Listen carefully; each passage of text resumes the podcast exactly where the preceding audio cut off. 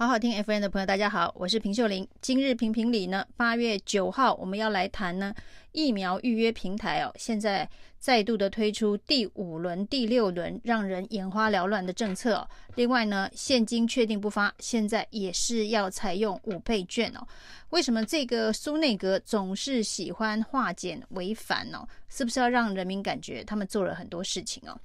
我们看看呢，这个疫苗预约平台哦，拆解成意愿登记，还有预约接种，而且呢，第一轮、第二轮、第三轮、第四轮、第五轮，现在还有第六轮，分别都是两阶段的意愿加预约哦。那每次开放三天，其实呢，这些细节、这些复杂的程度哦，到底有谁能够搞得清楚哦？像民党立委高嘉宇哦，就说得很传神哦，他说呢，他。高端疫苗这个宣布可以勾选之后呢，因为他之前已经选了 AZ 哦，他要更改意愿，一直没有这个空隙哦，这个开放意愿登记的这个系统开口，所以他没有改。然后呢，有一天呢，他就去逛了一九二二，他说每天上去看一九二二，可能都会有一些彩蛋哦。哎，突然发现开放了意愿登记哦，那像高嘉瑜他是非常的专注的。注意指挥中心所公布的各种疫苗施打的这一个政策的调整哦，因为每天都会有新的资讯、新的公布哦，他都没有掌握到哪一天呢开始这个高端疫苗的意愿登记哦，而是说他每天逛来逛去，诶，他以为还没有到时间可以勾选，结果呢逛一逛呢，居然发现可以哦，他还建议说大家有事没事就去逛逛一九二二。看看自己是不是突然可以做疫苗登记了，这的确是一个非常荒谬的事情啊。那从这个意愿登记，又穿插预约接种，又穿加穿插增加高端选项，又关闭意愿登记，又打开意愿登记，那花招百出哦。但是呢，终究哦，这么多的这一个花招哦，面对的最重要的问题哦，还是疫苗要断炊了。那下个礼拜呢，第五轮打完之后呢，可能就真的见底，所剩无多。那所幸呢，星期天又来了九点九六万剂的自购莫德纳疫苗，但是呢，这个自购莫德纳疫苗到底要给谁打哦？指挥中心到现在还没办法决定哦，因为呢，这个粥少僧多，在等的人实在太多。那而且呢，我们的这个施打的游戏规则又非常的复杂。那第二季。能够打莫德纳的人呢，那这个条件非常的严苛。另外呢，混打也有另外一套的条件规格。那每一次医院突然开放，到底是哪些人会收到简讯，哪些人要去登记哦？真的很难搞得清楚哦。那这么多的这一个呃不同的这个资讯哦，最重要的还是疫苗不够哦。那第五轮打完就要见底，那这个九点九六万的及时雨要怎么分配，又是另外一番头痛的问题哦。另外，指挥中心最近不断的呼吁哦，那些单调莫德纳的、哦，大概有三百九十八万人的意愿登记选项当中呢，只选了莫德纳。那指挥中心呼吁哦，就算现在所有的莫德纳都到货，更不用讲说莫德纳现在到货的速度非常的慢了、那九点九六万剂好不容易自购的来了。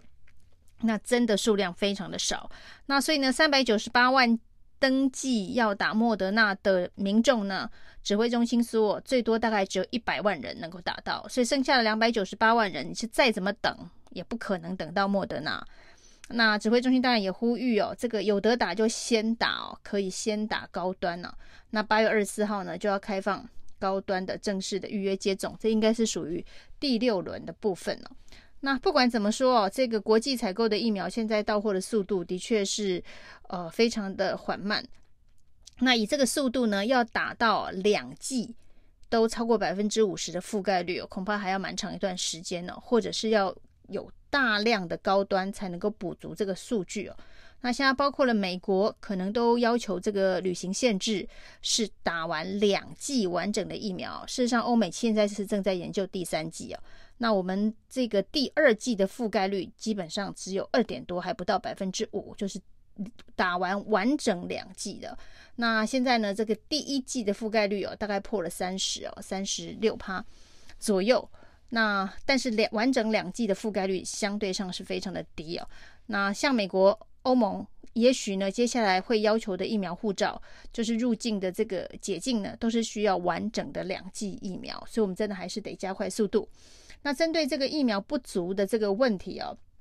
陈时中当然也说，那他也很紧张哦，所以三天都会梦到梦一次哦，就是疫苗不够，疫苗没来啊。那他说全台湾呢、哦，这个最关心疫苗什么时候来，疫苗不足的。大概十个人里头就有他，那真的不止十个人哦。这全台湾关心这个疫苗什么时候能够来，跟他一样紧张的人哦，恐怕有这个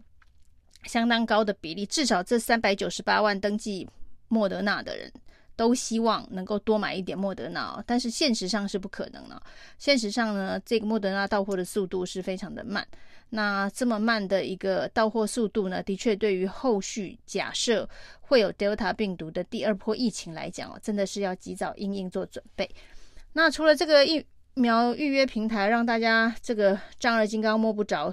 头脑之外哦，五倍券现在也终于确定要登场了。那还是一样，不管外界这个要发现金的呼吁哦，行政院的回应的方式还是说，如果发现金的话呢，就会被直接存进账户哦。那存进账户之后呢，就不会有乘数的效果。他还是觉得说，大家现在拿到这个纾困的现金哦，重点会把它变转为储蓄啊。如果说这个纾困的现金可以转为储蓄哦，代表你现在生活上面的这个困难没有那么高，你才能够还把储蓄放在你的这个。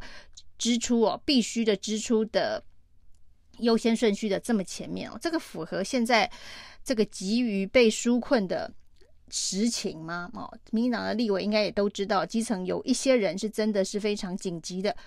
必须要被纾困哦。可是呢，现在行行政院想的还是振兴两个字哦，他像去去年的三倍券、振兴券。效果很好，那所以呢，当然五配也要用振兴的角度去思考。但是去年的疫情跟今年疫情真的不能比哦。那去年的这个疫情基本上呢，所谓的这一个警戒，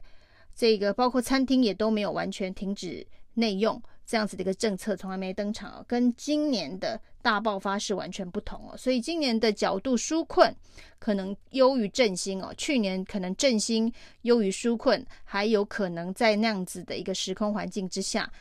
达到经济成长的效果。那现在呢，既然是纾困大于振兴哦，你就不要担心民众会把现金存入账户哦，因为民众这个现金拿在手上去。